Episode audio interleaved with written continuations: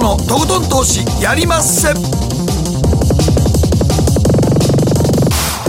どうも皆さんこんばんは、北野誠です。そして進行 エムシー の大橋ロコです。そして番組アシスタントのケリーアンです。はい、よろしくお願いします。はい、相場の番組でございまして、はいえー、投資にこだわる番組でございますね、はい、余計な話も多いんですが、はい、さあ今日はどういうラインナップでしょうか。月末でございますけども、はい、まずはマーケットフロントラインのコーナーでは鈴木和之さん株式アナリストにお話を伺ってまいります、うん、さあいよいよ決算発表本格化ということで、さあ日本の決算業績どうなんですかということで個別企業の決算いろいろとね紐解いてお話いただくんですが、やっぱり気になるのはインフレの影響はどう読んだらいいのかという部分でしょうかね、うん、はい、このあたり伺っていきたいと思います、はい、そして番組後半マーケットのリアルでは、えー、個人投資家スポさんにかいめの登場です、はい、ちょうどいちねんまえに出てもらってね、はい、最初は中国化から始まったという話をしておられましたけども、今年いちねんどういうねえーまあ、売買をしたのかとかちょっと中心にお送りしたいと思いますね、はいはい、そして今日は月末ということで月一延長戦があります、はい、今日は広瀬隆夫さんことじっちゃまはお休みでございまして、はい、なんか奥様となんか海外旅行に行っていただいてアメリカの方はもう収まってるのがねコロナね。いやもう一緒に、まあ、ウィズコロナなんじゃないんですかね。あ、そうなんやね。うんうん、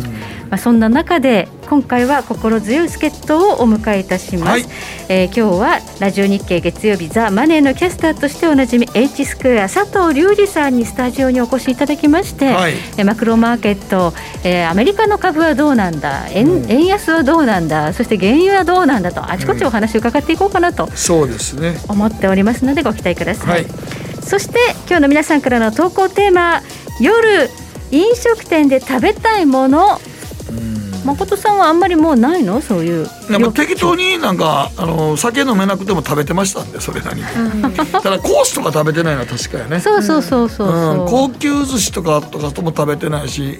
そうやね。だから今なんかもうちょっとなんかこう酒、まあ俺の場合コロナかかったから酒飲めなかった時期も結構あったんで、あ、そうですよね。それ久しぶりに言うと俺はなんかワインを飲んでみたいなと思う。あ、いいですね。最近全くワイン飲んでなかったんで、うん、私も飲んでないワインあんまり、ねえ、なんか一人で開けるものではないですもんね。そうね、うん、ボトルいっぽん開けちゃうみたいな大変だもんね。さ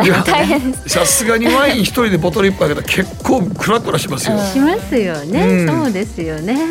ということで、まあ、ワインが飲めるというと、まあ、イタリアンかフレンチってことになりますかね。そうですね、はいはい、皆さんはもう解禁になった暁にどこで何食べたいのというのを教えてください、えー、番組の後半でご紹介をさせていただきます。ということでこの後誠とひろこの週刊気になるニュースから早速スタートです。北野誠のと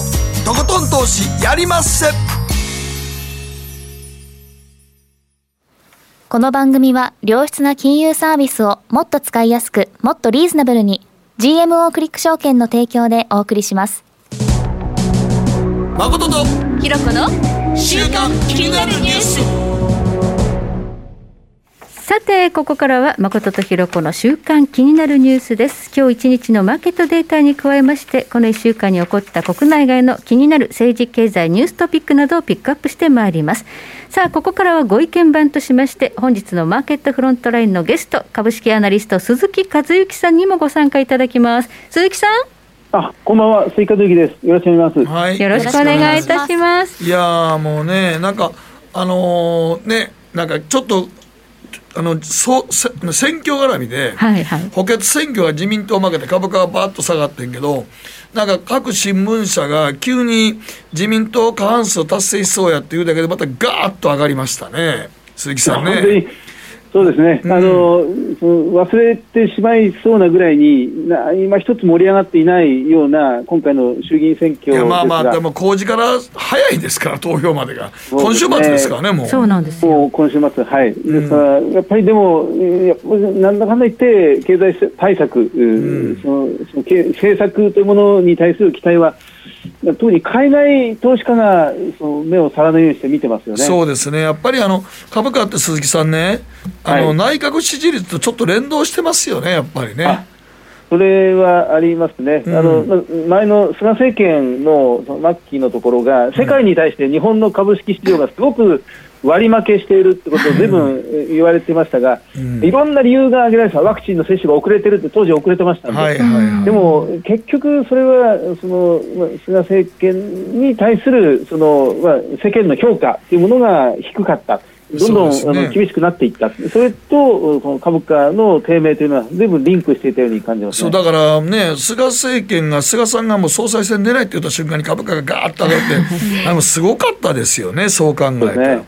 ほんでまあからねでまた株式の金融課税をちょっと強化するとまたガーッ下がるという、なんかもう外国人投資家におもろいようにふふ先物で売ったり買ったりされてましたからね、もうね。そうですね、まあうん、特に今回日が短いというのがありますので、うん、なかなか政策が出揃わないうちに、まあ、自民党も選挙を迎えてしまったというところは多分にあると思うんですが、うん、やっぱりこの今週日曜日の投票終わってからですね、そこからが本当の正念場ということになりますね。そうですね、結果出てから朝の寄り付き、まあ、じゅういちがつになりますけど、それが楽しみですよね、うんねはい、今ね衆院選挙前ということで、まあ、暴騰暴落ちょっと戻りの真ん中ぐらいで行ったり来たり、うん、行ったり来たりしてるというそう今日なんかもうほぼ動かなかったですからね。そういう、はいはい、感じですね、まあ、あの決算いろいろ出てきましたので決算の中身についてはまた本編でお話を伺っていきたいと思います。後ほど伺いますけど、はいはい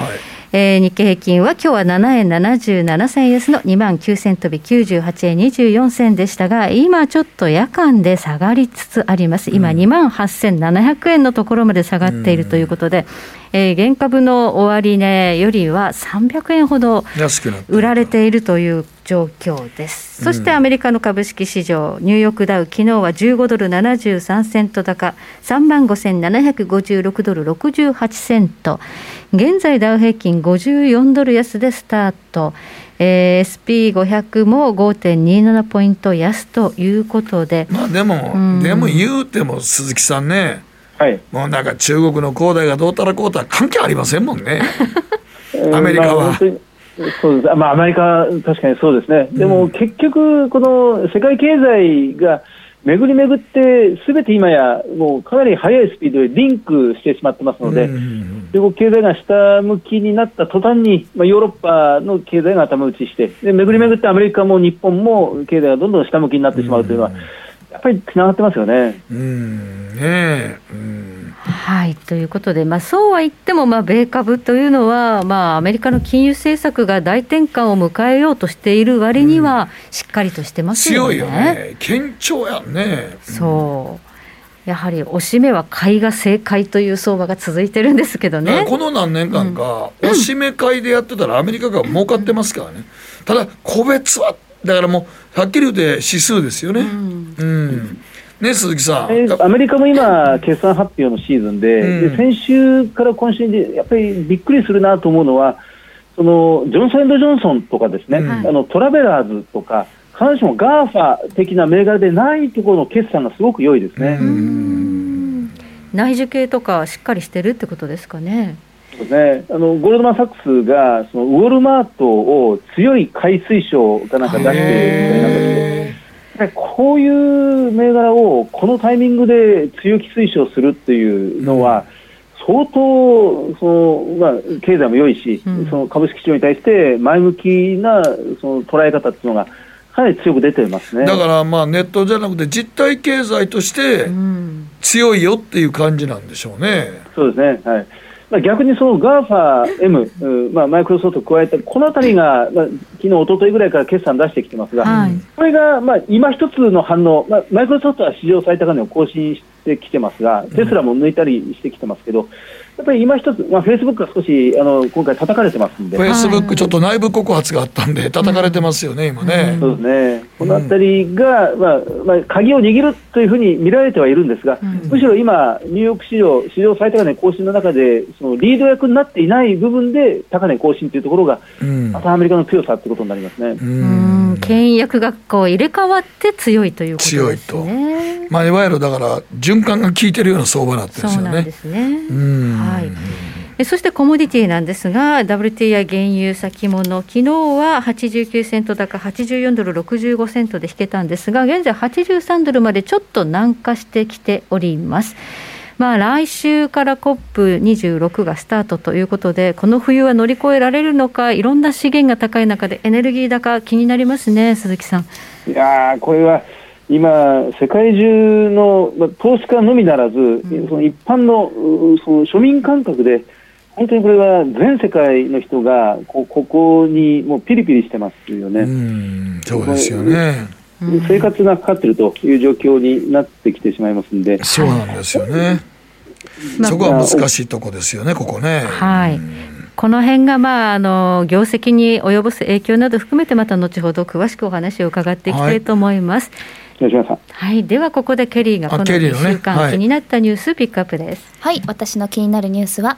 海底火山噴火、軽石漂着で漁船え出漁できず。今沖縄ね、はい、小笠原諸島大変なことになっています、はい、で、小笠原諸島の海底火山の噴火によって、えー、沖縄の本島などに大量の軽石が漂着している問題なんですが、およそななひゃくごじゅっせんの漁船が漁に出ることができなくなっています。で、これ実は今年のはちがつに小笠原諸島の海底火山の噴火、うん、でじゅうがつ中旬からこう軽石が漂着しているのが確認されたんですね。結構時差があったんですが、うん、そうそう、みんなあんな軽石がやってきてると思ってなかったんで、うん、はい、まさかというやつですよね、はい、うん、ニュースで写真とか映像を見た方はびっくりされたかと思うんですけど、まあ、それを今回収する作業に着手していこうと、うん、ちょっと今あの議論されているところなんですが、まあ、早くこれが解決しないと漁業できないと。しかもそれ以外にも、あの輸入品とかってどうなんですかね、船で来るものもあると思うんですけど、うん、そういったものも影響ありそうですよね。まあ、日本列島の本島の方にね、はい、これが流れ着くとちょっとほんまにややこしい問題になりますよね。本島の方にも来るんでしょうか、軽石っていうのは。だからそういうじゅういちがつぐらいに、まあ、本島の方にも流れ着くという予想は出ているらしいんですよ。やっぱ海流が、いや、それはもうだってもう黒潮とかのね、はい、そうですそうです、あの流れでいった日本本島の、まあ、まず鹿児島、奄美大島から鹿児島あたりっていうのは、はい、上の方にこうちょっとそう上の方にやってきますからね、流れの中で、はい、うん、でその黒潮の流れっていうところに乗って軽石がやってくると、日本はあの L、エルエヌジー とか、はい、エネルギーとか輸入で賄ってる部分はありますし、うん、いろんなもの買ってるわけですよね、うん、だから輸入コストが上がるとかいう話今してますけど、はい、船そのものが通れなくなったりしたらどうするの、うん、あるいはその港に着岸できないとか、できないとかね、うん、今沖縄で実際ね、船が出れないのそこですから、そうそうそうそう、はい、エンジンやられちゃうとか、はい、だからそういうリスクもちょっと出てきちゃってるのかなって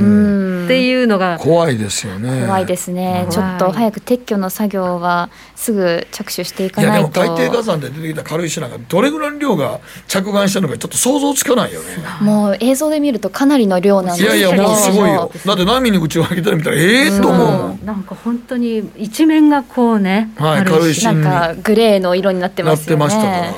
ちなみにこの着漂着した軽石とかフリマアプリのメルカリとかで売られてったみたいなんですけど、うん、まあ、今の段階ではあの沖縄県からはちょっと販売は控えてほしいとのことでニュースになっていまして、うん、あの何でも売りねんな何でも売れますね、メルカリ。なんかごせんえんぐらいで何グラムいくらとかで売られてたみたいなんですけど、今はストップしてるようで、なんかガーデニングとかで使うそうなんですよね。ああ、まあね、ああ、そうそう、確かにあのガーデニングでここにこう軽石ね、はいはい、置いたらですけど、まあ、そういう問題、まあ、でもまあ全員でみんな取りに行ってもうて売ってもうたもええかもしれませんけど、ね、逆に回収して逆にざんざん取ってもらいたいですけどね。はい、はい、ということで、この問題がどういう影響を及ぼすのかということは今後も本当に注意して見ていかないと、ね、えー、本島の方にも、ね、影響が出そうだということで、はい、心配です。心配だということです。はい、はい、ここまで、えー、週刊気になるニュースでした。この後は、えー、シーエム を挟んでマーケットフロントライン鈴木和之さんにお話を伺っていきます。北野誠のとことん投資やりまっせ。やりまっせって英語ではレッツはどうかな。君は周りが見えてない。また怒られちゃったよ。あ、部長の前歯にノリ。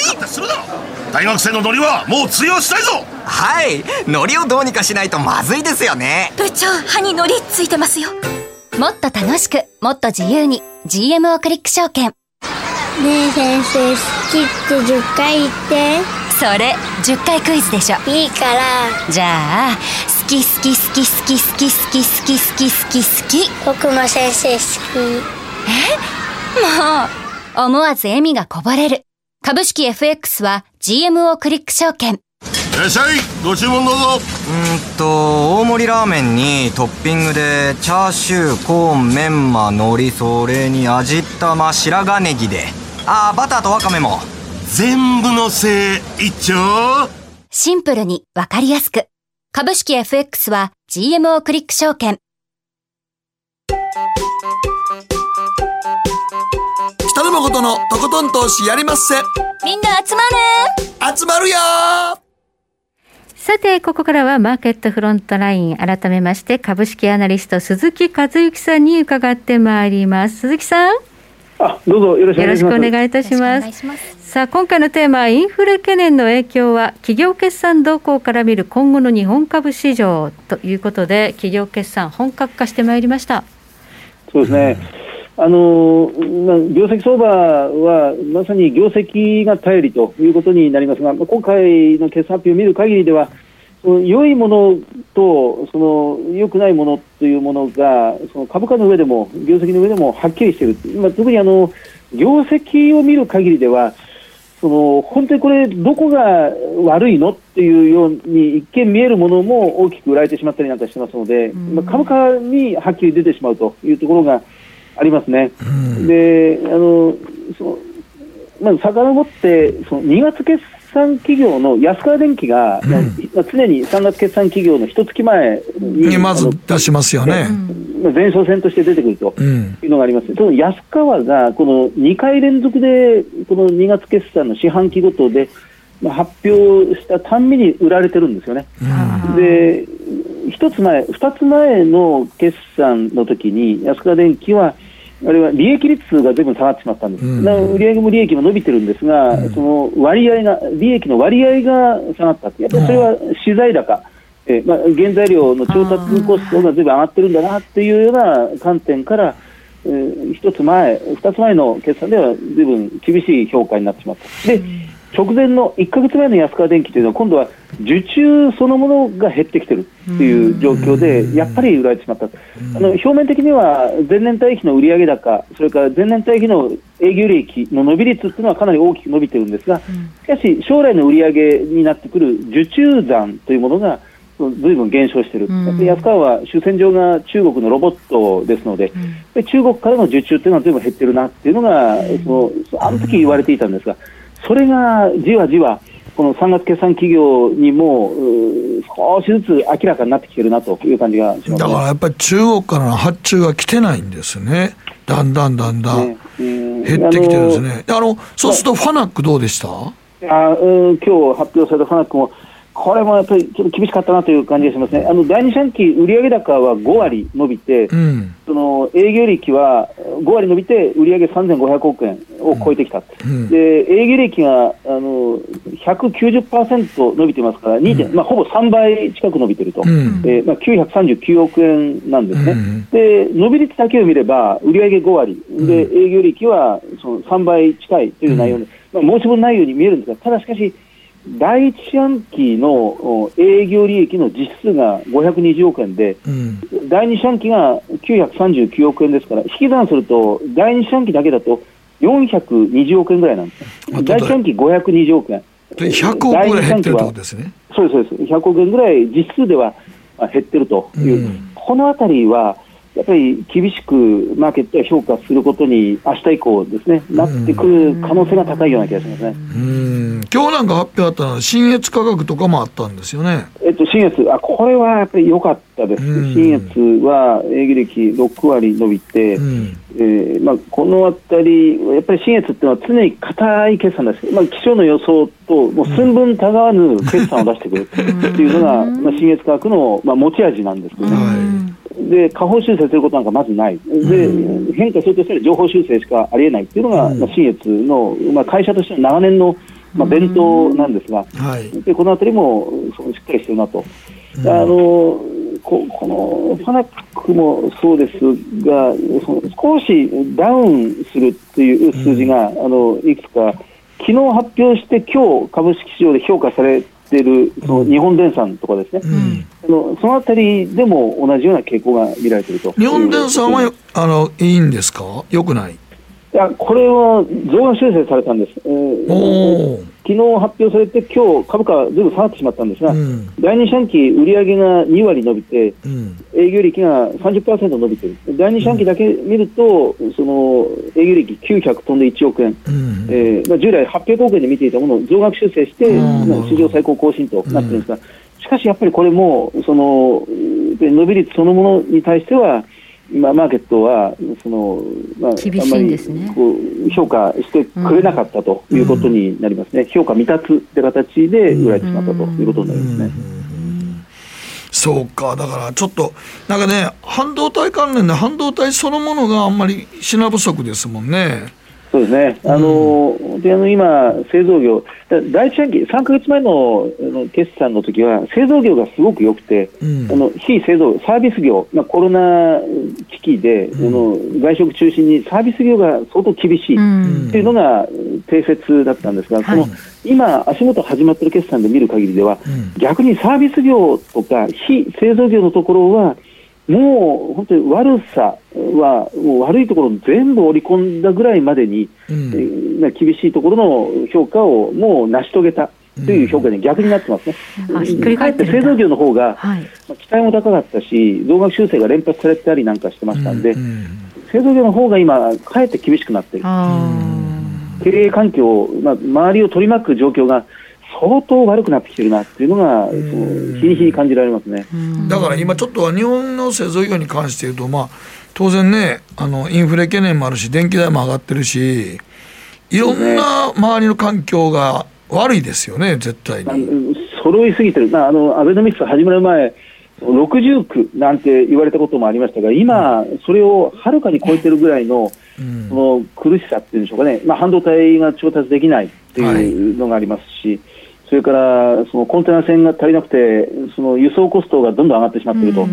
うのがありますし、それから素材、原材料、特に鉄鋼価格、鋼材価格がどんどん上がってしまっていると、安田電機みたいにですね、で素材コストが上がっているっていう、まあ、これだけでみっつで、その新興国でロックダウンが感染広まってロックダウンが工場があの今東南アジアとこの新興国の工場閉じてますからね、うん、そうですね。日本電産はベトナムの工場を閉じざるを得なかったっていうので、そうそう、まあ、これ厳しかったというのが、まあ、これよっつめ。それから中国の電力不足っていう、うん、あの石炭火力 の, その温暖ガスの排出を少しでも減らそうっていうので、うんまあ、石炭火力発電所を今中国が意図的に止めてる、うん、それが北京や上海、特に上海の周辺でも、まあ、あの計画停電にならざるを得ないという、うん、そういうのもあったりなんかしてその工場が稼働できない、うん、それからやっぱりあの規制が環境規制が相当強まっていて、特にあのエアコンを作るときに必要な冷蔵庫とか冷媒と言われるようなものがあのこれが簡単にはそのクリアできないぐらいに厳しい基準が求められてしまったりなんかして、はい、さらに人手不足、経済再開でさあ、あの特に外食なんかそうですけど、まあ、その人を雇おうとしてもなかなか海外との門戸を開放してないので、まあ、航空便が飛んでませんから、うんえー、その本当にあの工場で働いてくれる人がなかなか揃わない。なんか今もう本当に海外留学生日本入れないみたいですね。ありませんよね、うん、まあまあもともと自国からも出るのが大変やって東南アジアの方はまだまだ蔓延してるんでね、うんうん、さらにそこに加えて今円安っていう本来円安は日本経済にとってメリットなんですが、はいまあ、メリットの部分も今でももちろんありますけど今となってはその輸入コストが上がってしまうっていうので円安デメリットの方が強くなって心配されるというところがあったりもして、うん、燃料コストも上がって全部合わせるとななじゅう区とかはちじゅう区ぐらいに製造業にはかかってくる。だからもうこの利益を出すってのは大変ですよねこれ。だから本当にあの結局大元は一つなんですよね。大元は本当にコロナがうまく回ってくれさえすれば、うん、あのおそらくこのうちほとんどが一分に解消するようなことに多分なると思うんですが、はいはいはい、しかしこれが思ってるように全然いかないと。経済再開をするんですけどその欧米で、まあ、特にヨーロッパでまた感染が拡大してしまうという状況になってきますので、うん日本も今おっかなびっくりというところですね。だからこれね、まあ、今さっきの電力不足とかエネルギー不足ってね鈴木さんね、はい、割と一過性の問題じゃないじゃないですか。そうですね。これだってでも世界同時進行でしょこれ全部が今。そうですね、うん、あのサプライチェーンがもうここまで張り巡らされてますんで、そうでしょう、まあ、どこか一つが好転したから、うまくいったから、じゃあいっぺんにこれが解消するってことはとてもありえなくて、その今の原油高、うんえー、あの エルエヌジー の価格高騰も結局これはすべて イーエスジー が、うん、あのまず根底にあって、うんえー、石油とか、まあ、鉱山資源を開発するところに融資を銀行が融資しない、うんえー、投資家がお金を出さない、だから開発資金がどんどん低下、えー、減少していて、はちがつぐらいからそれが、うんまあ、あの本格的に発揮出しますからね、まあ、ちょっと顕著になってますよね、うん、そこに加えてこうあの人 の, その流れというのは世界的に滞ってますんで、うんまあ、鉱山の開発要員がいない、港湾労働で働いてくれる人たちがあの集まらない、の農作業で摘み取ってくれる人たちが集まらない、すべてにおいて人が足りないで、お金がそのうまく回らない、簡単にこの財政出動しても金融緩和してもすぐ動き出すってものじゃなくなってしまってますよね、うん、そうですね。だからそういう意味だと イーエスジー 投資のちょっと弊害がここに来て顕著になってきてますよね。大橋さん指摘されていたその週末から始まる月末から始まる コップにじゅうろく、はい、ですから環境規制というものをこれまでずっと長年にわたって議論してきましたが、ひょっとしたら本当にまんまんまんがひょっとしたらその環境規制の逆の方向、緩めるという方向に動かざるを得ないという議論も今回なされるんじゃないかなって気がしますね。これからね、でも鈴木さんね、はい、あのまあ、例えば株式市況で、まあ、例えば注目するジャンルとしてはどんなジャンルですかね。あの今出てるのはまだ全部が全部ではありませんが、はい、にがつ決算企業とかその前からずっと引っ張ってきて、うん、まあ、やっぱりそれなりに良いなというのはふたつあって、うん、一つはあの内需系の小型株ですね、うんうん、あんまりそのこの燃料高とか、うん、そのあんまりダイレク、ダイレクトに影響を受けない受けないところですね。人手不足もあんまり関係ない、うん、まあ、アイティー 系 の, あの内需景気を、まあ、代表選手は、まあ、それ株価相当上がってますけど、うん、マザーズのアスタリスクろくごににとかですね、うん、あのアイドマホールディングスとかあのななさんななさんとかですね、うん、マックビープラネットななぜろきゅうごとか、こういうあんまりこの、まあ、いわゆる生産性の高い アイティー 系の小型企業というものの中に、うん、えー、息の良い、えー、そのすごくその収益がその加速度的に伸びているという会社が、えー、一層見つかって、うん、ビザスクなんかもそうですね、決算で一回売られてしまいましたがじわじわ今戻ってきている、うん、よんよんきゅうぜろとかですね、こういうのは一つ大きく注目されるポイントだと思います。なるほど。でもう一つはその対極にある内需系小型の反対にその外需系、あの輸出系というかグローバル系の大型株、うん、まあ、今日でいうと決算が出た日立製作所ろくごぜろいちもそうですが、うん、はい、信越もそうですね、先ほどご指摘の、うん、それからあのソニーソニーグループ、えー、ろくななごはち、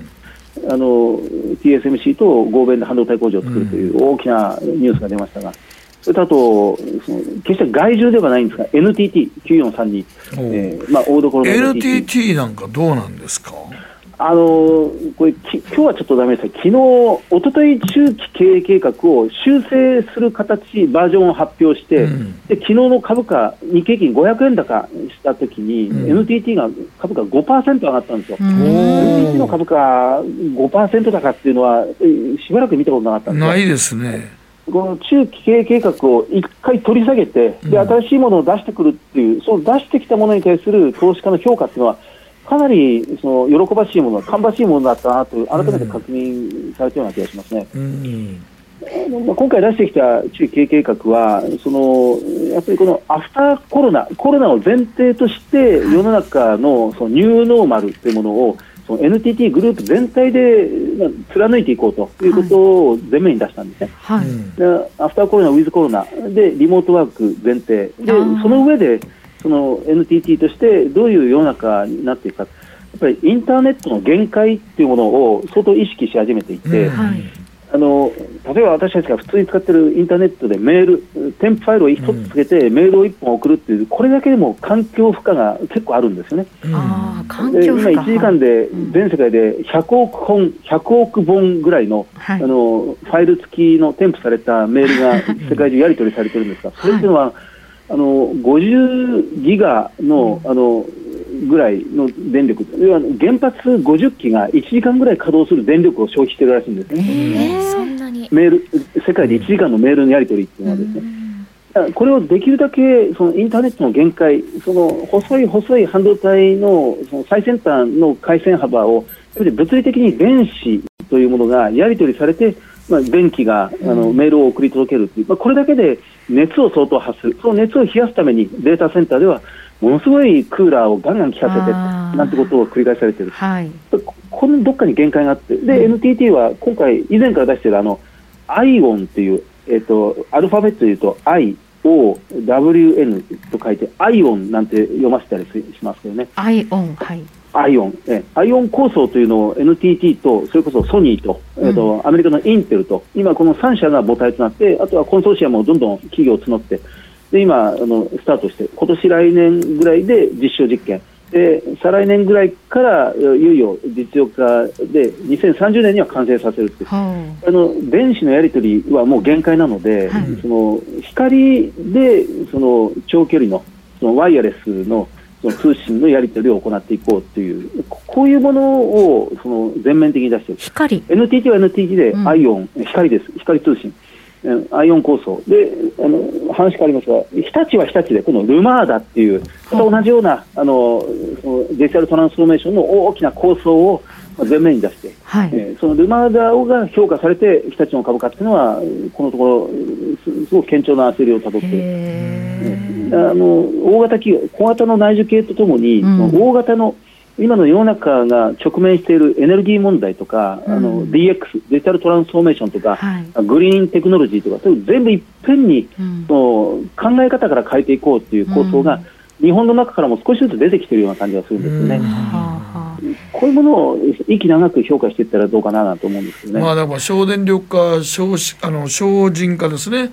はい、まあ、人をちょっとこうもう少なくしながらコストを下げながらちょっと限界があるのをやめようと。だって考えてみたらビットコインのマイニング化って恐ろしく電気使ってますもんね。そうですね、あれは本当に結局やっぱりそこでも熱が発生して、うん、まあ、パソコンをごじゅうだいもろくじゅうだいも一つの部屋に閉じ込めて、うん、設置してこれでぐるぐるぐるぐる回して、うん、で, ですから電気料金が安くてそのクーラーなくても気温が低い北欧諸国スウェーデンとか、うん、ノルウェーとか あ, あっちの方にわざわざマイニング の, その事務所を作るっていうのがついこの間のニュースで見たばっかりですよね。いや熱をいかに下げるか。この日本電産株価今回下がってしまいましたが、うん、あの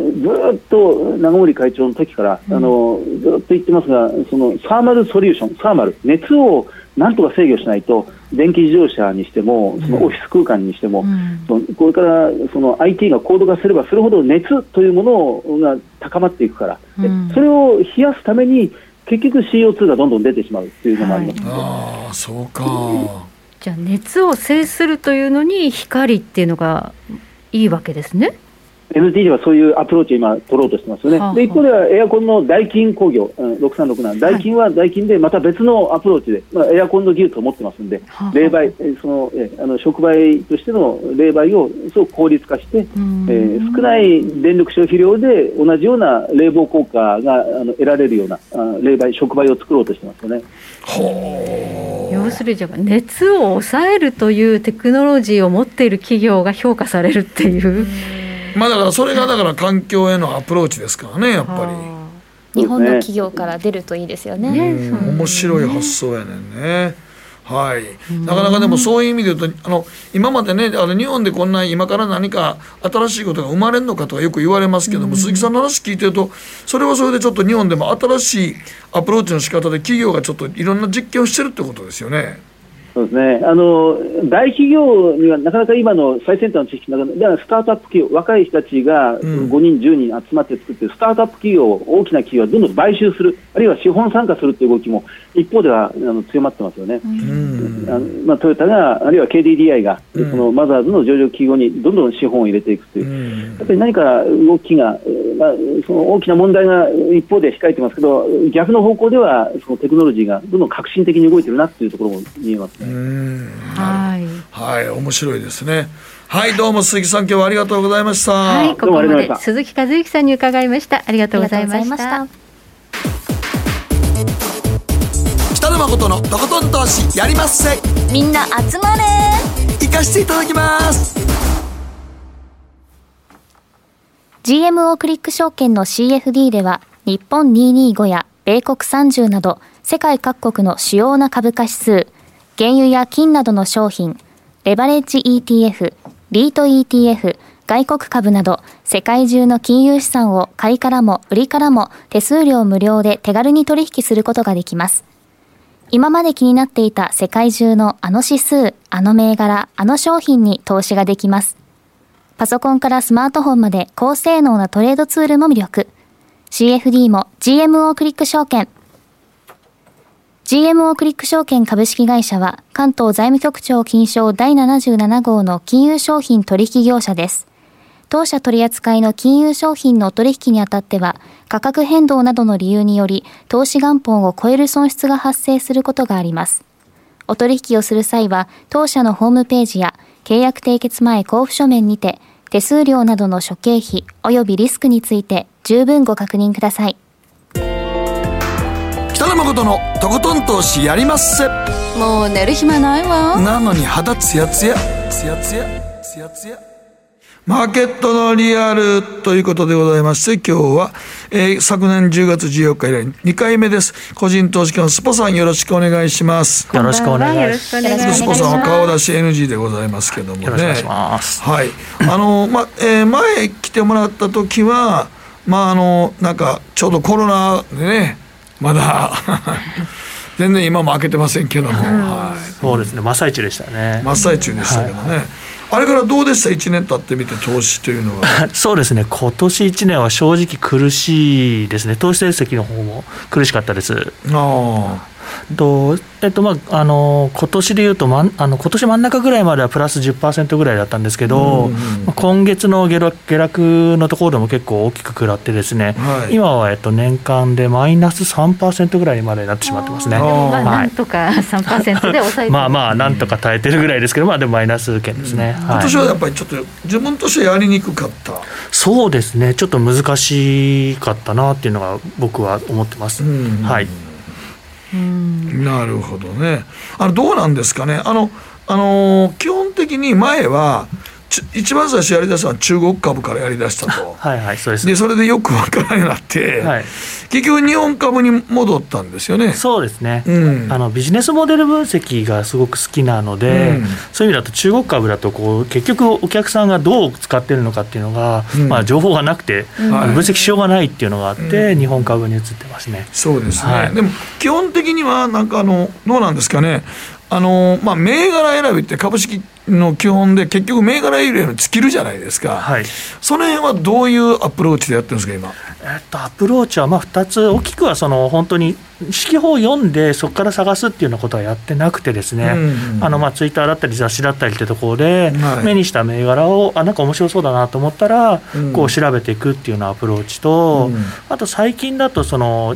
アイピーオー をもう少し見るようになってですね、うん、アイピーオー をそのまま買うっていうものではなくて、はい、その アイピーオー の時に、あ、こういう銘柄があるんだなって知っておいて、うん、で アイピーオー がまああの一段落ついた半年だかいちねんだかみたいなところでまたこう普通 の, あの株価の軌道になってくる中で良い企業であれば買えるなみたいなのも見つかるので、うん、そういうようなところもやるように最近はなってます。うん、はい、なるほどね。でももともとはだから割とどっちかっていうとあの、まあ、そんなに ピーアール 高くない株で成長していくやつを買おうっていうスタンスですよね。そうですね、あの当初はあの成長ビジネスモデル割安っていうようなさんぼんで、まあ、でもそれがまあ一番基本ですもんね本当に。 そ, そうですね、うん、はい、ただまあそれがうまいこと引っかかるかどうかですよねたくさんある銘柄、ね、たくさんあまたある銘柄の中でね。そうですね、はい、うん、だからあの結構ばあのコロナ後って結構バーッといろんな株が上がってしまって、うん、その成長ビジネスモデルはまあいいとしても、うん、割安が結構見つからないっていうので、うん、結構苦労してたなっていう感じですね、うん、はいはい、で最近はそれがだんだん崩れてきて少しこうあの狙える株も少し出てくるようになってきたなって感じなんですが、うん、まあ、そのまあ、触ってみてもまだ結構合わせて下がってくるって感じなので、うん、このなんかこう成長株を触ろうとしてる投資あのやり方としてはちょっといちねん苦しかったって、うん、そういう感じですね、はい、そうか、はい、そうですね。だからあの割安やけただ単に割安の株買うんじゃなくて成長性なかったら買えないんですもんね。そうですね、まず成長ありきです。まず成長ありきですよね、はい、いつもだから決算書とかは結構 見, 見てるんですか、やっぱり。えー、っとそうですね、あの会社説明資料、あと決算あのまず会社説明資料を結構見ると、どういう会社なのか、うん、何やってるのかっていうのが分かる。でもちろんその決算短信だったり有価証券報告書みたいなものは、うん、まあ、少しこう気になったところ、財務はどうなんだろうとか、うんうんうん、まあ、給与はどうなんだろうとか、あとなんか在庫とかそういったものはどうなってるんだろうとか、そういうの調べたいときに有価証券報告書も調べるっていうような、うんうんうん、そんなやり方ですね。なるほどね、はい、まあ、そんな中でもなんかジャンルはとは別に決まってはいないんですか。そうですね、基本的に決まってないんですけど、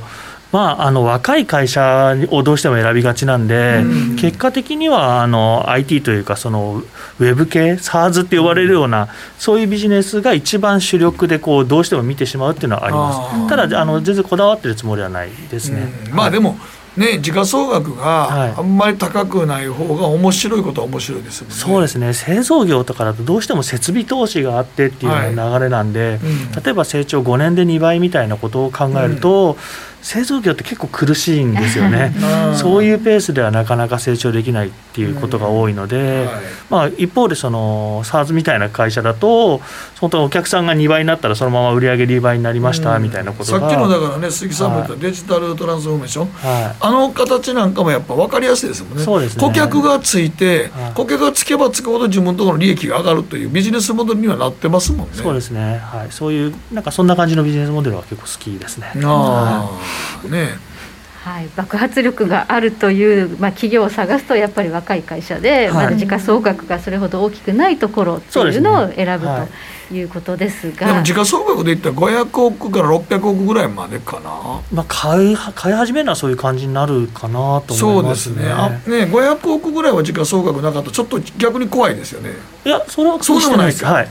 はい、あのそこは逆に個人投資家なので、はいはい、まあ、多少その板が薄くても、はいはい、まあ、頑張って買えばいいからということで、はい、あのそあの本当に時価総額はひゃくおくぐらいのものでも、そうですね、ひゃくおくぐらいでもだから、はい、そこからどんどん売り上げ伸びていったら結構、はい、まあ、上がってきます、結果的に上がっていくみたいのはありかなと思ってます、うん、はい、うん、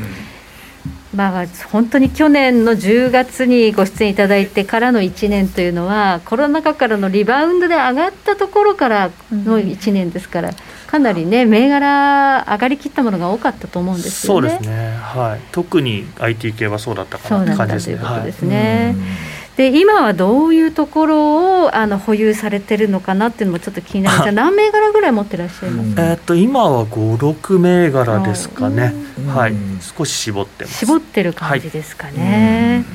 はい、例えばこうどういうその自分の成長ビジネスモデル割安っていう、はい、その枠組みに入るという企業ですかね。はい、そうですね、はい、それだと大体今ふたつぐらい挙げると、ひとつは元気っていうところですね。元気、元気、元気ドラッグストアっていう、これどこのドラッグストアですか。はい、えっと、北陸系のところを中心の北陸、はい、北陸ですねを中心の、えっと、ドラッグストアきゅうにろくななですかね、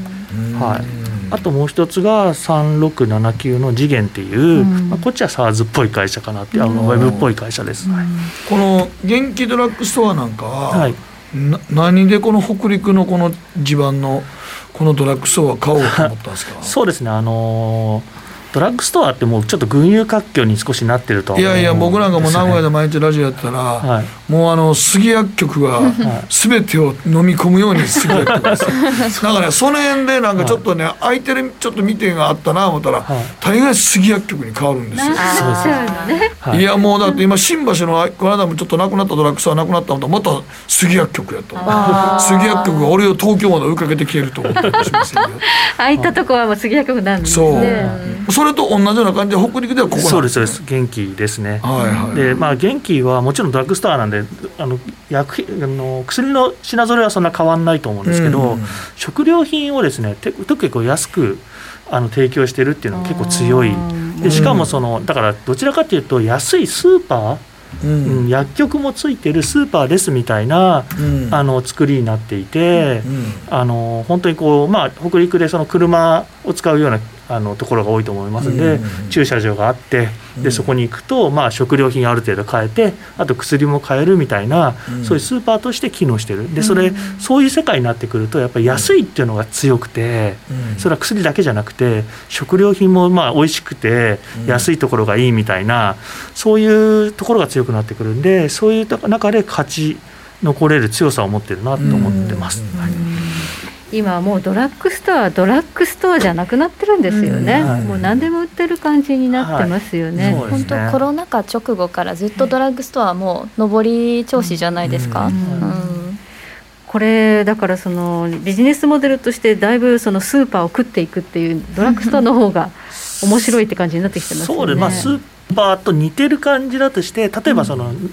あの OK ストアって上場はしてないんですけど、うん、結構勢力をどんどん広げているあのスーパーがあるんですけど、うん、ここってやっぱり安い、なんか安さでもう本当に安いいっぽん で、うん、でしかもまあちゃんと品揃えもあの少し絞ってるんだけどちゃんとしっかりしててっていうようなで、安おいしいのもあるみたいな、うん、そういうので勝ち残ってるんですけど、まあ、そこに似てるなっていうのが元気の見立てです、うん、私の地元にもありました OK ストア、大きな OK ストアが、うん、やっぱ品揃えも多いし安いっていうのが一番みんな目的で行かれますよね、うん、そうですよね、うん、結構人気で、はい、すごいな。日本はやっぱりなかなかそのデフレから脱却できてないんですねやっぱ安いビジネスモデルにやっぱ食らいつくってことですから ね、 そうですね。まあ、でもドラッグストアの場合、まあ、名古屋の杉薬局なんかもね、うん、生鮮食品とか水とかかなり安く売って、うん、あそこでなんか得しなくてもいいから見て回った、結局最終的にはドラッグ買ってもらったらドラッグの利益率高いですよ ね、 そうですね、はい、普通のもんでごわり近くドラッグストアって利益率あるんだよね。そうです、あらりめちゃめちゃ高い、ね、あらり高いのよ、はいはい、だから他のもん安くって、だからコンビニとかよりも水とか飲料水はドラッグストアめちゃくちゃ安いですよ、うん、安いですね、うん、だドラッグストアで買う方がコンビニとかスーパーよりも安いぐらいの時あるから、はい、でもそれでもええのは、まあ、そこでたまたまサプリメントがドラッグ買ってもらったらめちゃくちゃ大きいよという世界ですね。はい、うん、これはだから史上最高値を更新して、まあ、今ちょっとこう今日下がったぐらいの感じですかね。そうですね、なんか今日今朝あってまあまあだと思うんですけど、うんうんうん、明日どう動くか分かんないですけど、なるほど、はいはい、まあまあの計算だったと思います、うん、はい、順調に伸びていると、はい、でもう一つの次元というのは、はい、次元はですね、もともとリクルート出身の、うんえっと、平尾さんという会社あ方がですね、自分のリクルート内で作ったビジネスを、まあえっと、バイア、あの、バイアウトしてそのまま自分の会社にしてそのまま上場していったような会社です、はい、でやっぱりあの、まあ、ビジネスとしてはそのリクルートの流れを組んでですね、ウェブ の、 その、えー、不動産、あの不動産というか、まあ、あの中古あの賃貸住宅のマッチングだったりアルバイトのマッチングだったり、いろいろやってるんだ、はい、あとその、えー、美容美容院 の、 あの転職サイトみたいなところが強かったりとか、はいはい、そういうのいろいろやってるんですけど、まあ、全部割とウェブでやってつないでそこで儲けるって形なんで、んあんまりコストがかからずしっかりやるとあの全部結構高収益になってる。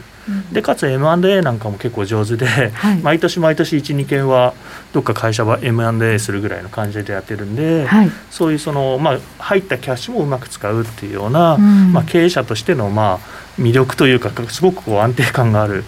経営をされる方だなっていうのも含めてあの、はい、しっかり成長もしてますんで、はいまあ、面白いなと思ってあのいつも。株価はでもちょっと冴えないですね。そうですね、チャートはあまり良くないのかもしれないですね、はい、チャートはもう本当横横ですね、はいはいうんまあ、これぐらい下がってきたんでやっぱその ピーアール 自体は本当にあの今期の予想があの営業利益出してないんで、はい、出てないですけど、まあ、実質にじゅうぐらい ピーアールにじゅう ぐらいで計算できるレベルなので、うん、あの成長株だと見れば割安感はあるかなと思ってます、うん、今のところでもなんかこれわーっとなんかうねりがありますけど、うん、今はなんかあの底根の横うねり状態ですかね、これチャートみたいな。そうですね、はいうん、これで成長してるのにこの安値放置。そうですね、ちょっとこうやっぱりいろんな会社を逆に エムアンドエー してるんで、はい、分かりづらいっていうような見え方をされるのかなって気はします。なるほどね、はい、だから評価された時はもしかしたら早く株価を織り込む可能性があると。そうですね、まあ、成長株なんでそれらしい、うん、あの評価を受けたら結構面白いかもっていう感じですね。うんうんまあ、こういった感じで今ご、ろくめいがらを保有しているということなんですが、あんまりでも株価数は他の個人投資家さんに比べるとあれやね、そんなに多く持ってないね、銘柄的には。そうですね、基本的にごからじゅうぐらいでまとめたいなと思ってます。はいはいはいはい、あんまり多くしすぎるとなんていうんですか、やっぱりインデックスに近づいてきてしまうかなというふうに思ってるんで、まあ、欲しいで結構好きな銘柄をなるべく厳選して選ぶっていうようなやり方を、うん、なるべくまあ割と長期保有なんですね。そうですね、はい、基本的に中長期でまあにばいになるぐらいまでは我慢して持とうねっていうような持ち方をしてます。はい、でもまああのごからじゅうの中での今ご、ろくめいがらってことは普段よりは今ちょっと銘柄数少ない。そうですね、まあ、銘柄数よりもまあキャッシュポジションどれぐらいか動くかということですけど、うん、そういう意味だと今ちょっとキャッシュポジションは ごじゅうパーセント ぐらいあるので、うん、はい、結構キャッシュにしちゃってるのは、はい、ちょっとキャッシュは多めですね。それはなぜですか？えっと、少しこう先行きを不安視していて、はい、えっとまあ、日本株もわたわたしてるんですけど、どちらかというとその米国株みたいなところが、まあ、こう上がり調子なんだけどトンって下がるっていうことがこう今年いちねんずっと起きてると思うんですけど、あのこれが結構崩れて崩れてっていうふうにあの崩れ続けると結構すでにちょっと割高感が出てるので、こう一回調整が起こるぐらいのことの下がりっていうのが米国株で起こるんじゃないかなっていうちょっと懸念を持ってて、米国の場合は今までねこの何年間か、はいはい、とりあえず買っときゃ上に上ってたっていう波を繰り返してるんで、はい、みんなあ落ちたかなと思ってまた買っときゃば元に戻ったっていう。そうですね、さっき お, なんかお話しされた押し目買いしてれば買ってたよねっていうような。そうそう、まあ、だからまあだからそういう意味で言うとこのよねんぐらいは米国株本当に押し目買いで買ってたっていう世界なんですけど、はい、ただ今年に関してはちょっとあの個別よりもインデックスやったんでしょうねと思うけどね。うん、そうなんですよね、特定の銘柄だけが引っ張ってきてインデックスを上げてたみたいで、そうそうそう、そう個別は難しかったみたいな。個別は難しかったんちゃうかなと思いますけど、そうですね、ガーファが結局、結局ほとんど引き上げてたみたいなこと。そうですね、あとの銘柄はなかなか先ほどもね、はい、鈴木さん言ったからウォルマートが強気っていうのはなかなかなかったですからね。ただまあそのうまいこと銘柄の乗り換えさえしてたら儲かってたんでしょうけどね、なかなかそれも言うけど難しいけどね。うん、はい、米国株の先行きに今ちょっと不安があるということで、はい、でそこが崩れると日本株が多分連れて下げちゃうんで、まあね、日本株上がるときはあんまりついていけないから崩れるときついていけない、はい、そうそうそう下がるときはついていくので、はいはい、でそういうときにも う, もう少し買うみたいなちょっとこう待ちの姿勢を少し出したいなということでキャッシュを増やしてます。はい、ということで、まあ、キャッシュポジション高めだけど次狙うとしたらどういうとこ狙いたいっていうのはあるんですかね。いやー、まああのー、割安にこう狙ってるような銘柄を割安ならより買いたいっていうような感じですね。うん、はいはい、まあ、割安になったら拾いましょうということですね。はいはい、そうですね、今持ってる銘柄だとやっぱりさっきのふたつぐらいがいいかなと思ってます。はい、わかりました。えー、ここまでスポさんお迎えしましてお話を伺いました。今日も貴重なお話どうもありがとうございました。ありがとうございました。ありがとうございました。北野誠のとことん投資やりまっせ。やりまっせって英語ではレッツはどうかな。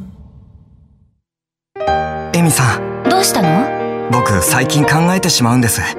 毎晩月を見上げるたびに僕の将来はどうなってしまうんだろうって同時に思うんです。この虚しい気持ちに寄り添ってくれる女性がいたら好きですってよくない？シンプルにわかりやすく ジーエムオー クリック証券。いらっしゃい、ご注文どうぞ。うんと大盛りラーメンにトッピングでチャーシュー、コーン、メンマ、海苔、それに味玉、白髪ネギで、あーバターとワカメも全部のせい一丁。シンプルにわかりやすく、株式 エフエックス は ジーエムオー クリック証券。ねえ先生、好きってじゅっかい言って。それじゅっかいクイズでしょ。いいから。じゃあ好き好き好き好き好き好き好き好き好き好き。僕も先生好き。え、もう思わず笑みがこぼれる。株式 エフエックス は ジーエムオー クリック証券。さてここからは皆さんからいただいた投稿を紹介していきます。今日のテーマ、夜外食で食べたいものは。はい、こちらマーティーさんから。飲食店で食べたくなるのは天ぷらです。あーあー、確かにね、外はサクサク中身ふわいのいろんな天ぷらに塩を振って日本していただく、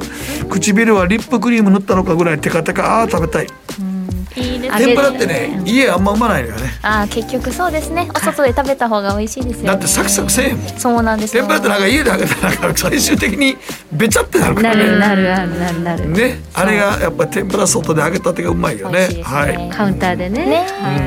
うん、中堅さんは焼肉に行ってきました。母ときゅうじゅういっさいになる祖父と一緒に行きましたが、大好きな牛タンをたくさん食べられて嬉しかったです。久々に会った祖父も元気そうでしたが、今度はもっと大人数で行きたいです。はい、牛タン牛タンもいいです ね, いいですね。高なってますけどね、今。そう、牛タン値上げしたんですよ。根岸が言いました、発表しました。企業努力では限界ですと言いましたから、とうとう発表が、はい、そうしてしまいましたけど、でもあれは正直な姿勢だと思いますよ。もう本当にで、その値上げした分、まあね、給料も上がっていきたいんですけど ね,、うん、ね、これからね、うん、はい。続いてはキリンアット神戸投資勉強会さんです。いい季節になってきたのでおでんが食べたいです。あ、おでんな、うん、はい、大根に大量の七味を振ってビールと一緒に食べるのが大好きです。大人数の会はなんとなくまだ難しいので、小規模でも楽しく飲める時間を少しずつ取り戻せればいいなと思っております。はい。そして小太郎さん、妻と記念日に行ってるイタリアンのコースと言いたいんですが、何か理由を見つけて打ち上げで居酒屋の串盛り丼を生ビールでガーン食べながら有志とどうでもいい話をしたいです。あ、串焼きの方が行きたいんですね、本当は。だらだらどうでもいい話っていうのも大事なのよね。そうやね。年末なんか有馬記念の前の土曜日ぐらいなんか串カツで生ビールガーッ飲みながらどうでもいい予想したいわ。そういうのが楽しいんですよ。そういうのできないから ね, ね一番なんかもうそういうのできてないからね。やっぱり鍋つつくとかも、あ、そう、今鍋つつくのって知らんやつとつつくの怖いやろ。ちょっとできないですね。だからおでんもそうやけど、まだおでんなんかあるけど、鍋ってなるともう家族以外ちょっと難しくなってるよね、今。ちょっとそうね、うん、はい。スポさん、なんか外食で食べたいってなりますか？いや、えっと、焼き鳥はあ、でも近くあの最近鳥貴族に行って、はい、焼き鳥食べましたけど、焼き鳥もやっぱりその出来たてが美味しいので、やっぱりこう外食で食べたい食べ物だなと思います。そうですね、はい、そうですね、はい。時計の針はにじゅうさんじにじゅうろっぷん回っています。北野誠のとことん投資やりまっせ。この番組は良質な金融サービスをもっと使いやすく、もっとリーズナブルに ジーエムオー クリック証券の提供でお送りしました。はい。えー、今アメリカの株式市場ダウ平均よんじゅうはちドル安ということで、ちょっと冴えない動きです。ただナスダック総合指数はろくじゅういちポイント高ですので、まあ、こっちはまあしっかりしていると言えるんでしょうが、まあそうですね、本当は年末に向けてここからの時期は株高っていうふうに言われているんですが、もう米株の場合は高いですからね、うん、このまま本当に年末に向けて上がるのかどうか不安です。さあ、今週来週の注目スケジュールです。明日は日銀の金融政策決定会合。明日何喋るのかなと思いますけど、でもちょっとこのインフレになりそうなことについてちょっと言及してほしいな。はい、はい。そしてヨーロッパ イーシービー の定例理事会ということで、ヨーロッパの金融政策もどうなるのかといったところ注目ということになってきております。さあ、今日はですね、月いち延長戦の日ということで、はい、えこの後じゅういちじさんじゅっぷんからも、えー、生放送あります。じゅうにじまでと、はい、今回は、えー、広瀬さんはお休みで、えー、頼れるスペシャルゲストとしてラジオ日経月曜日ザ・マネーのキャスターとしておなじみ H スクエア佐藤隆二さんをお迎えしましてお話を伺いますので、はい、続けてご覧いただければと思います。はい、ということで個人投資家スポさんも遅くまでありがとうございました。はい、ありがとうございました。では引き続き延長戦もよろしくお願いします。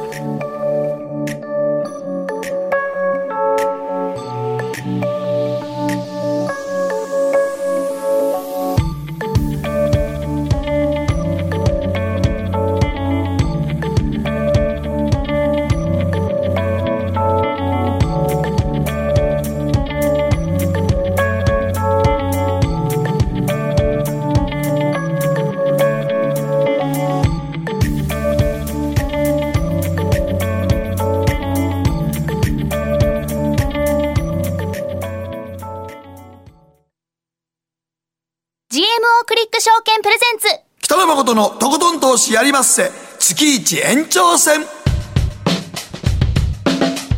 はい、ということでじゅうがつ最終週の水曜日ということで月いち延長戦の時間でございます。さあ、改めまして北野誠です。そして エムシー の大橋ひろ子です、はい、そして番組アシスタントのケリーアンです。そして今日のゲスト紹介していきましょう。はい、え今日はラジオ日経月曜日ザ・マネーのパーソナリティとしておなじみ H スクエア佐藤隆二さんにスタジオにお越しいただいています。あ、どうもよろしくお願いします。よろしくお願いいたします。はい、はい、それでは月いち延長戦進めてまいりましょう。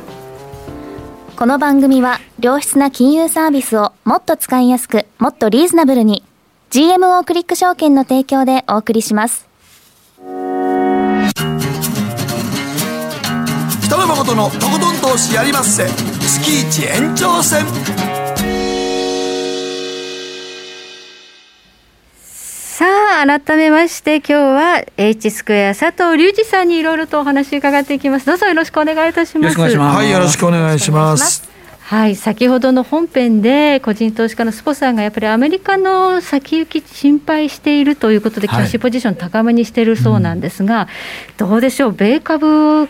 年末に向けては基本的には買いの季節なんですが。そうですよね。アノマリーからいくと、うん、まあ、年末に向けて高くなるんですけども、まあ、最近、まあ、昨日もそうだと思うんですけど、まあ最高値は更新はするんですけども、どうも元気がないというか、うん、もうわずかちょっと本当更新するだけなので、昔のような強さはないと僕は思うんですよね。だからもうこうわーっと大陽線が立つような感じではないですね。超えてるけどまあまあかなと、うんうん、まあ、だ惰性って言っちゃうと違うのかもしれない。ちょっと だ, だからチャートだけ見てるとちょっとだれてきたっていうか、さすがの力強さまでやっぱり、うん、あれはやっぱ金利の関係なんですかね。やっぱそうだと思うんですよね。あの、まあ、イールドカーブって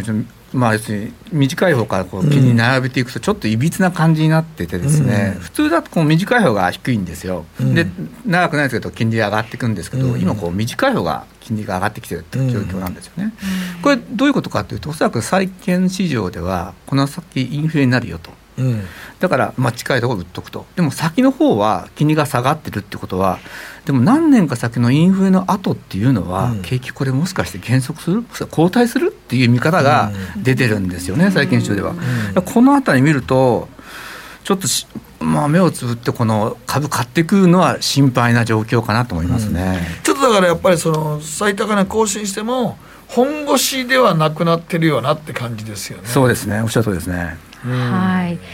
まあ、長期債の利回りが今年さんがつに いってんななパーセント ぐらいまで上がったというのに、今そこまで到達してないんですよね。そうですね。あのじゅうねん債とさんじゅうねん債って今年 の, その一番高い金利を超えてなくて、にねん債とごねん債が超えていくっていう短いところで。そうなんですよ。ちょっと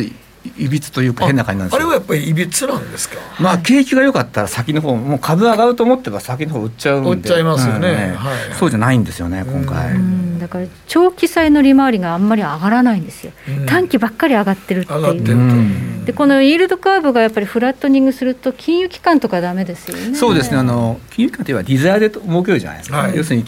近い方でお金を調達して先の遠い方であの利回りをつけてお金を稼ぐんですけど、はい、これ逆になっちゃったらあの、うん、儲かんないですよね。利ざやが減っちゃうんで、うんうん、だから足元債券市場がなんかやっぱ様子がおかしいんですよね、うん、そういう感じしますね、うん、あの株市場って比較的楽観的な年が僕は多いなと思ってて、債券市場ってすごい保守的っていうかな、うん、あの警戒心が強い方多いと思うんですけど、うん、すごいそこの色がよく今出てると思いますね、うんうん、まあ、債券市場、まあ、金利見てるとやっぱ警戒し始めてるっていうことですね、うん、そうなんでしょうね、やっぱりね、うん、で何を警戒しているかというと、短期物が上がるってことはやっぱりインフレなんでしょうか。ですね、インフレですね。あの、うん、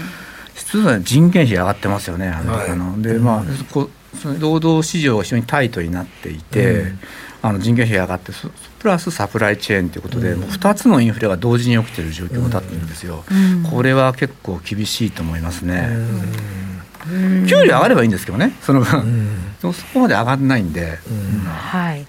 給料が上がらないのに先に物価が上がるかもしれないというような状況になっているんですね、うん、でもアメリカなんかまだ基本的にはでもね、あのね、あのビッグマックの、ね、ビッグバーガー指数は結構高いじゃないですか、はい、実際アメリカとかすごい物価高いもんね、うん、あれはでも労働市場の給料も上がってるんですかね、まあ、上がってはいますよ、確かにすごい上がってるんですけど、うん、まあ、私たちが高いっていうのは私たちの感覚じゃないですか。そうですよね、向こう行ったらまた違いますからね。違いますかね。給給料上がってれば別にね、まあまあそれに追いついていくわけだから、うん、まあ言ってみたらね、それは全然まず給料上がったり物価上がっていくのは当然の形やから、うん、いいんでしょうけどもね、はい、さあ日本の労働賃金っていうのは上がる傾向というか兆候っていうのはあるのかな。ないでしょう、ね、ないんです。厳しいですよね。厳しいですよね。今でもそのおっしゃってた、僕なんかちょっと気になるのがやっぱアメリカのそういう動き見てると、なんかちょっと株もさっき歌ったみたいにぐんぐんこれから上がる感じではないのかなという感じですけどね。そうですね、あの先ほどインデックス上がったって話を、はいはい、なんかしたと思ってましたね。その通りで牽引してるわずか数社によって、うん、あのインデックス上がってるんで、うん、上がってるように見えるけど、個別の株見ていくと、うん、例えばナスダックの中そのファングとか引いてみると、うん、実はそんな上がってないって状況になりますからね、うん、だから、あのー、そうですね、個別で見たら案外もうすでにこうピークアウトしてる銘柄っていっぱいあると思いますよ、うん、そうやね。だからちょっと今年のニューヨークなんか見てると、個別で儲かった人はあんまりいないんじゃないかなと思いますけどね。エネルギー関係をあのや特に変えた方、うん、要するにもうファングがガーッと言ってる時、エネルギーもどうしようもないねっていう時に変えた方は儲かったんでしょうけど、うん、そうそうじゃないとなかなか厳しいでしょうね。でもなんか今年の年初は原油ね、うん、なんかもうえー、上がってくるのってことで今 こ, なここまで上がってきてるわけですから、うん、原油もね。そうです ね, ね今年の初めはよんじゅうドルぐらいだったかな、さんじゅうドル特定が入ってたからね、うん、それが今はちじゅうなんドルという倍やから、そうですよね。はい、うん、まあ、エネルギー価格が高騰している背景ということを考えると、うん、これが一時的かどうかというと、それは違うだろうという声が出始めてますね。そうですね、やっぱり請求にあの脱炭素をやりすぎたかなと個人的には思うんですよね、うん、結局、まあ、脱炭素をやるのは、まあ、方向性とはいいのかもしれないですけど、うん、じゃあその時に液化天然ガスだったり石炭にこう代替えするときに、うん、そのインフラができてないわけですし、うん、でじゃあ石炭今回今まで使ったのを急に減らすよと、でも高くなったからまた使うって言ってなったときに、うん、じゃあそこにまた投資するかって投資できないですね。これから将来使わないっていう燃料に対してまた投資はできないんで、そうすると使える燃料が非常に限られてくると、うん、ところですね。だってまあ投資家がね、石炭関連に関しては投資しないし、銀行も貸さないですね。さっきの イーエスジー でしょ、うん、あれなんかもな、いや俺いつも思うけど、なぜこんな極端にいくねやなっていつも思うね。だからだから日本、日本人の感覚で言ったら徐々にやっていこうや、そうそうそう、ね、うん、現実的にやろうやと思うけど、もうなんか欧米人ってなぜあんなお前そこまで極端にいきなりやんのって言って、うん、そういうことですね。ちょっと聞いたんですけど、うん、あの日本人っていうのは八百万の神って言って、自然にも神様がいて、うん、自然の力には抗えないので、うん、そうなったらなったってこっち側が合わせていこうって感覚あるんですけど、うんうん、欧米の方ってじゃあもう自然をなんとか我々がコントロールしなきゃいけないって思うらしいんですよ、うんうんうん、つまり温暖化を我々の責任で止めるんだっていう、そういう発想なんですよ。いやでも温暖化も自分らが最初にやったわけやからだか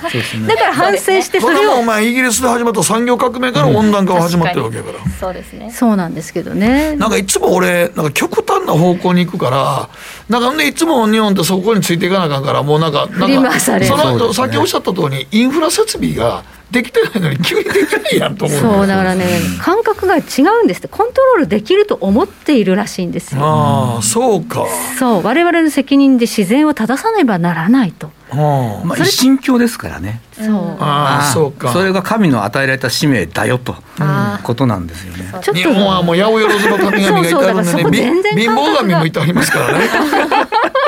そうですね、うん、そこは違うらしいんですよ。そうですね、おっしゃるとおりですね。あ、うん、そうか。そっちにガーッと向かっちゃってるので、うん、もう止まんないですよ、うんうん、でも、うん、そう考えた佐藤さんね、はい、今日の先ほど大橋さんも言ったその、ね、あの ダブリューティーアイ の原油価格はちじゅうごドルっていうのは、なんか僕の感覚で言うと高止まりしそうやなと思うんですけど、はい、い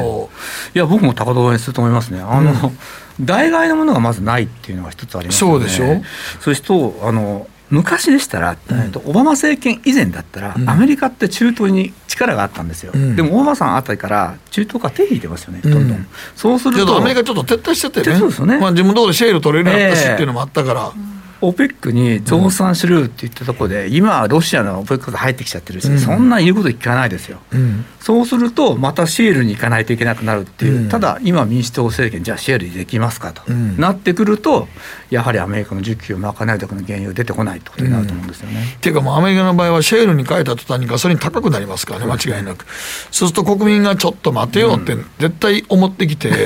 うん、また次のにねんごの大統領選ちょっと絶対民主党やばいですからね。そうですね、うんもう来年中間選挙なんで、うん、そこで、まあ、多分バイデンさんなんとか原油下げたいんですよ、うん、だからオピックにこういろいろ圧力かけてるんだけどなかなかうまくいかないそんな電話したぐらいで増産してくれないですよ、うんね、っていうで自分のところで増やせばいいじゃんっていうふうに言われちゃって終わります、ね、今まで苦しまれたからねってことでしょうね、うん、そうですよね。ということで、まあ、ちょっと、まあ、一朝一夕にはこのエネルギー高収まらないだろうということになると、うんはい、このエネルギー高というのはやはりインフレに結びつくよね、そうですね、うん、っていうもうアメリカ人にとっては増税と一緒ですよ、うん、あのガソリンが上がるガソリン上がるのは増税やってみんな思ってますもんね、うん、だからガソリン価格が上がってどんどん上がってくるともう な, なんかその電気自動車がなんやか言うてるけどまだやっぱりあの広大なアメリカ走るのはガソリンじゃなくて無理やと思うねんね、うん、そう難しいですね、うん、ね俺いつもヨーロッパがあの旗振ってわー言うてんねんけどいや無理やろ、うん、と思いますけど、ね、だいたい電気自動車って俺もう本当にみんなが言うてんねんけど な, なんでここまで電気自動車みんないるのかと電気じゃ誰が作ってんねんと思うねそう完全に再生可能エネルギーだけで走ってるかっていうと全然そんなことない、絶対無理やもんですね、うん、なんか電気自動車環境にええけど電気をどこでじゃあ作ってんねんっていう時にそれを誰も問題化せんとなんかもう一神教のヨーロッパ人がおら行くで電気化石燃料で作った電気で走ってたら意味ないですよね、意味ないよって同じやんかと思うねんけど、うん、分からんかって言いたいなほんまに。まあだから一つの週末コップにじゅうろく行きたいぐらいよあのなんかブレーンみたいな若い女の子がギャーギャー言うと俺も言いたいわろくじゅう超えたおっさんがお前ら分かってるとグレタちゃんとグレタちゃんかグレタちゃんかグレタとバトルいたいわ確かにちょっとグレタちゃん言い過ぎ言い過ぎやって、ねはい、言い過ぎな感じありますけど、うんまあ、だからこれ軌道修正しないことにはあの世界的なインフレっていうことに苦しむんですかね佐藤さん。そうですね、あのー、今インフレで苦しんでない国って変な話、まあ、日本も苦しんでるんですけど日本以外は結構厳しいですよね、うん、日本はデフレなんだけど違う意味でちょっと苦しんではいますけどね、うんこれでも佐藤さんどうなんですかね、あのちょっとこのままでいくとこの形でインフレ懸念、まあ、当然もうインフレになりつつ、はい、世界中になりつつあるんですけど、えー、これこの中であのそうなると株価とかこれどうなっていくんですかね。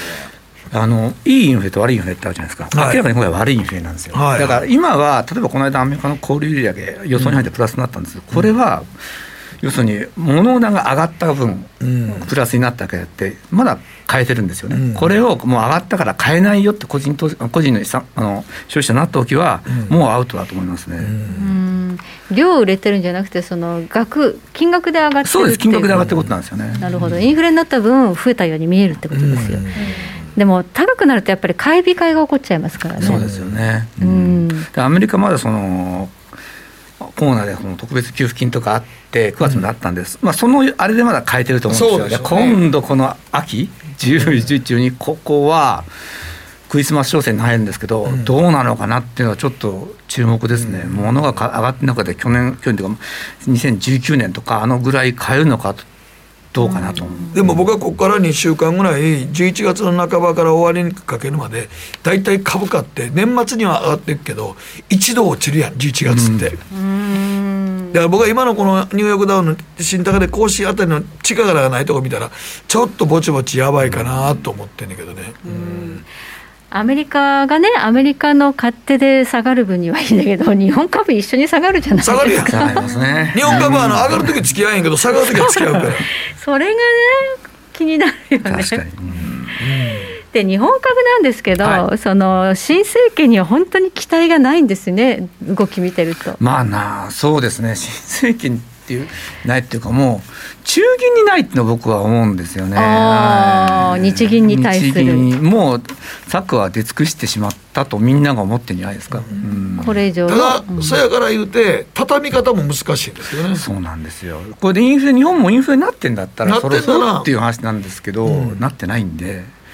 非常に苦しい、日本は苦しいですね今。だからもう日銀の政策としてこれ畳み方をどうするかっていうのも今できないので、うん、でもさりげなく イーティーエフ 買うのやめてますよ。いやまあさりげなくね、まあね、なくね、株価上がってますからね、上がってますから、うん、もうさんまん円近くまで来てたわけやから、うん、もう買う必要もない。確かにね、そこはもう買わないという意味でやめてるけど、円安はまだ続くと思われます。これはね困った問題なんですよ正直言って、はい、世界がインフレになる中で自国通貨が安くなるっていうのは、はい、物の特に日本輸入大国じゃないですか、はい、物の値段がすごい上がる、うん、そうですよね。で日銀のスタンスとしてはお金をするってことなので円安容認なんですけども、うんまあ、そういう意味では明日の日銀の金融政策決定会合、うん、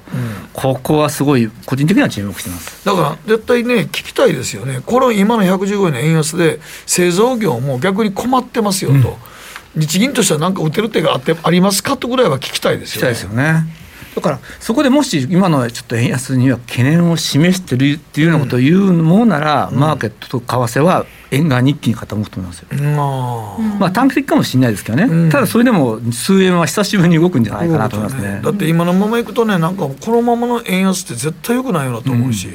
うん、安倍の政権のねアベノミクスのだいいち章のはちじゅうえんぐらいがガッと上がったのはあの時は良かったと思うんですよ、うん、でも今の ね, ねこのひゃくえんぐらいからひゃくじゅうごえんまで動かんかったらいつの間にかスルスルと上がったと、うんまあ、自国通貨が売られてこんだけ喜んでる国民もなかなかいないけどもう、うん、先ほどの鈴木さんの話も聞いててももうこの円安きついやん。まあ本当にエネルギー高になってるところにダブルパンチですからね、うんうん、買える価値が円の価値が下がってるわけですからね、はい、うんこれはちょっとこの冬が怖い。いや燃料価格が怖いですよね。うんだからラニーニャという予報なので日本は寒いらしい寒くなるっていう予報なんです。それは怖いですね。そうすると電力不足って今年のにがつにもあったばかりなんですけど、うんみんな言うとくけどあんまり安いダウンも日本に入ってこないからダウンジャケットも。あそうなんですか。いやだって今東南アジアの服飾関係が工場全部ほぼ止まってんねん。そうですね、うん、だからベトナムとかあの辺の服飾関係の工場、ね、日本の工場はほぼほぼ今稼働してないからね、うん、作れないし輸出もできないしっていう状況ですよね。状況になってるから、うんはい、ということでこの冬どう乗り切っていくのか不安ですけれども、はい、え今日は H スクエアの佐藤隆二さんをお迎えしましていろいろとお話を伺いました、はい、ありがとうございました。佐藤さんどうもありがとうございました。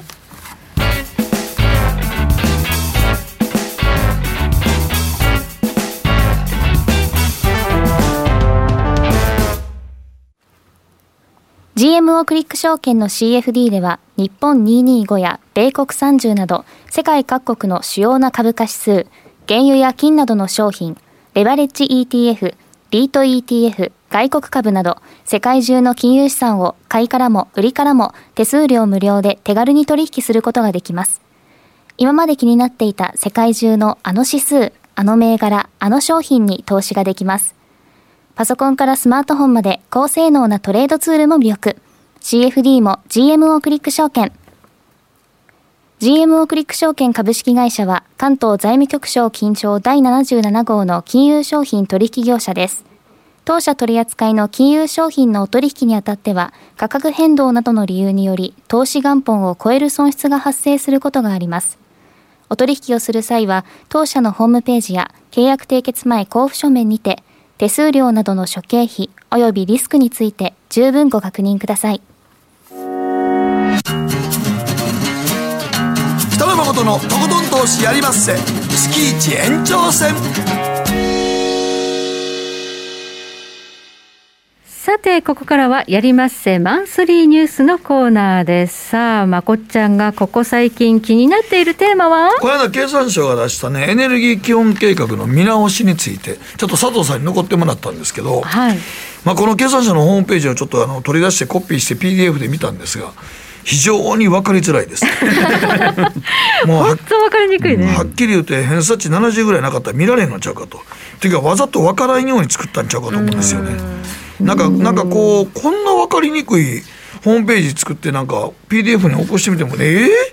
これ何言ってんのって思ったんですけど、うんちょっとまあ新聞の中で結構一面出てたんで見たんですが、はい、とりあえずにせんあの、まあ、にじゅう今年にせんにじゅういちですよね、うん、にせんさんじゅうねんどに野心的な見通しって書いてあるんです。一番最後じゅうにページに、うん、このね何ですかねこの経産省の省庁が書く野心的な見通しっていうのはまずこれがちょっとどぎも抜かれるんですね。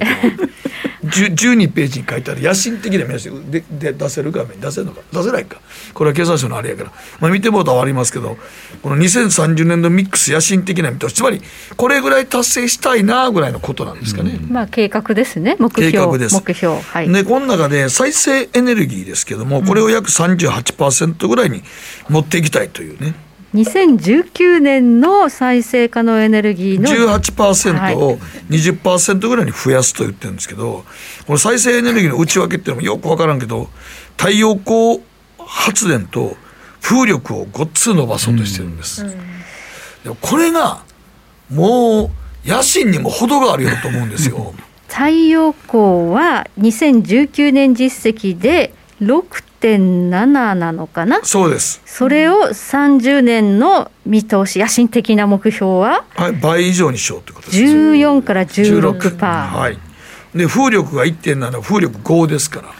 えー、風力すごいですねこれ風力すごいでしょ置けないですよね風力風力この間イギリスで風吹かんかったからそうなんですよあの気候変動が起きてそうこれまで吹いてたとこ吹かなくなってるんで吹かなくなってなるほどこれ日本作ったからそこ吹かなくなるかなそうなんですよそう風力にせんじゅうきゅうねんは れいてんなな ですよ れいてんなな をいやいやごにしようも ごパーセント にしようとしてるごばいだからごばいにするっていうんです。そうなんですよごばいえごばいじゃないかあでもごばいだごばいです約ごですからです、ねうん、すごいねすごいです。だからこれもこれねイギリスであのえらいことになったのも、はい、そのここに風が吹いたからやっちやろうぜって立てたものの吹かないってなった時に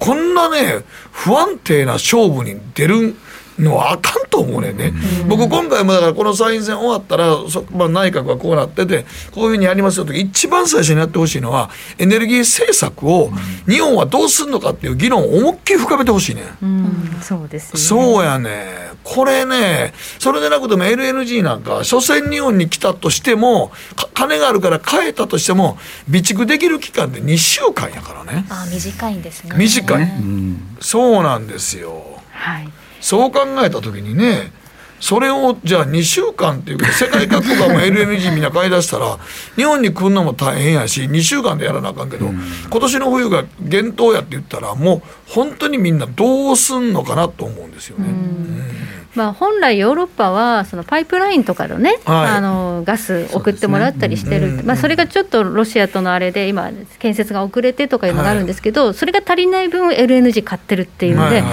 エルエヌジー って困った時にみんな買うんですよ、買うんですよね、スポットでそうそうそうそう、うん、で日本が一番買ってたんですけど今みんな困りだして買いもうすごい競争で競争になってると中国もめちゃくちゃ買ってるっていうことで中国はだからやっぱりそれはね石炭、石炭やめるって言ってから脱炭素が思いっきり振ってるから日本もそうならざるを得ないねんけどじゃあ日本のじゃあこのこの再生可能エネルギーの太陽光と風力だけで にじゅっパーセント いくって多分そんなもう野心的な見通しにも程ありすぎるから怖くて安定供給できないやんと思うんだけどね。本当ですね。うんだから野心的なんですかね。野心的です野心的なんですあくまでも野心的無理やと思ってるんですよね。だもう無理俺経産省もこれ言われたから書いてるけど、うん、多分無理やと思ってるんですよ、うんはいうん、で、まあ、一応あの原子力という項目もありまして、はい、えにせんじゅうきゅうねん実績では、まあ、ろくパーセント 稼働していると、うん、これをにじゅうから にじゅうにパーセント にまあちょっと上げていきましょうと、うん、ここがやっぱり現実的な道筋かなとは思いますが、うんうんまあ、そうですね、まあ、ちょっと世の中の流れから反するかもしれないけど日本としては現実的なとこかな。そうだって日本ってね結局まあその核廃棄物どこにあるかっていう問題も含めてるけどごじゅうよんきも原発建ててしもてんから、うん、これもう建ててる時点でリスクはリスクなんですよ。 そうでその中でじゃあちゃんとこれは シーオーツー 排出しないから前の政権あの、ね、民主党政権時代もこれ活用しようって言ってんからちゃんと議論したらいいんですよ、うん、本当にこれをどうするのかで国民に分かってもらえるようにしようぜと、これは動かそうとかっていうのを、本当にエネルギーっていうのは国家の基幹を成してるの で, で、はい、ここがなかったら電気代がどんどんどんどんエネルギー大量に買っていくことでなんとか保ってるけど、全ての製品が電気使っていく限りは高くなるわけですから、うん、給料上がってないのに生活のこれ服買うのはやめようと思っても電気使うのはやめようって言ってなかなか落とすわけにいかないから、うん、ね、ライフラインやからね電気って、はいはい、本当にあのおっしゃる通りで、もう立ててしまったものを休ませていても動かしてもリスクは一緒なんですよね、うん、そうだったら活用していくことで、そう、それを安全に活用して日本のエネルギーをちゃんと賄えるように シーオーツー も削減できるっていうのはもう立てて絞ってんから、あとは核廃棄物の問題とかももう英断していくしかもうないんですよね。そう、どうするのかということを、うん、ただただ止めているだけっていうのは本当に無駄だと思います、ね、そうだから僕はもう原発の理、原発の理屈も議論もちゃんとしてほしいなと思うんですよね。そうですね、言うときますけど、そのうち日本で今もう一つの問題僕ちょっと調べて思ったんですけど、水道管の問題もあるんですよ。ああ、この間の地震であちこち破裂してましたね、うん、そう、あれだってよんじゅうねん超えてますからね、うん、はい、で水道管もちゃんとインフラ設備していったら、あまりあの人がいないとこに水道を送ったらその町だけ水道代めっちゃ高いますからね。そうなんですよね、今ね、なんかそう、うん、だから大都会におったらみんなで割ってたらそんな高くないけど、うん、ちょっと過疎化したところの町行って水道管壊れたりしたらすんごい高い、こんな和歌山でもなんかやった橋を通った時で復旧するの時間かかったでしょ、ね、あそこら辺も絶対ああいうことやっていくと間違いなく水道代も上がります。だからライフラインの値段が上がっていって給料上がらなかったら、うん、もう物価だけが上がっていくことになるから、本当のスタグレーションってこういうことになりますよ。そうですよね、コロナで少しあの郊外に越した方とかも多いじゃないですか。じゃあそういう場所の水道代が先に上がる可能性があるんですね。だから住民の住んでるとこに都合まで通そうと思ったら、うん、水道管ちゃんとどんどんどんどんつないでいかなあかんし、でそこに住んでる人は少なければ少ないほど水道代が上がるってことになりますので、負担する人が少ないわけ、そうだからエネルギーとかライフラインに関して物価が上がっていくといういうのはすんごい怖いことやのに、うん、もうちゃんと嫌がらんと議論してと次の次のこの選挙だったらちゃんとやってねと思うね、うん、ほんまに、はい、はい、ということでとりあえずこの週末選挙ですから皆さん投票して、うんうん、で新しい政権がそういった議論を活発にやっていただければと、そうそうほんまにやってほしいわ、はい、思いますね。時計の針はにじゅうさんじごじゅうななふんになるところです。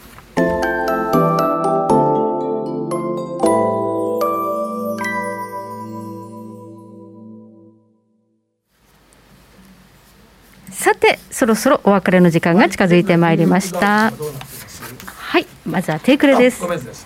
この番組は良質な金融サービスをもっと使いやすくもっとリーズナブルに ジーエムオー クリック証券の提供でお送りしました。はい、ということですね、はいはい、ダウひゃくろくドル安というところまで下げてきましたね。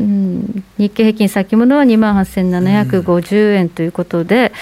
えー、今日現株が にまんきゅうせん 円台で引けてるのでちょっとやっぱり安いかな。でもですね、まあ、でも佐藤さんほんまになんか悪いインフレになりそうですもんね。日本は日本は特にね。そうですね。日本はきついですね。きついですね。はい。うんはいということで、まあね、これまで円安だということでその、ね、製造業が儲かるなんて言って喜んでった時代とちょっと変わってきちゃってるかもしれない、うん、そうですね、はい、ということが気になります。え今日は佐藤隆二さんをお迎えしましてお話を伺ったんですが、えー、次回の延長戦の時はまたじっちゃまこと広瀬隆夫さんお電話に復帰していただくと、佐藤さんにまた今度は本編でね、そう、うん、本編の方にも一応来てください。よろしくお願いします、はい、ご出演いただければというふうに思います。はい、さあ皆様夜深いじゅうにじまでお付き合いありがとうございました。ありがとうございました。それではおやすみなさい。おやすみなさい。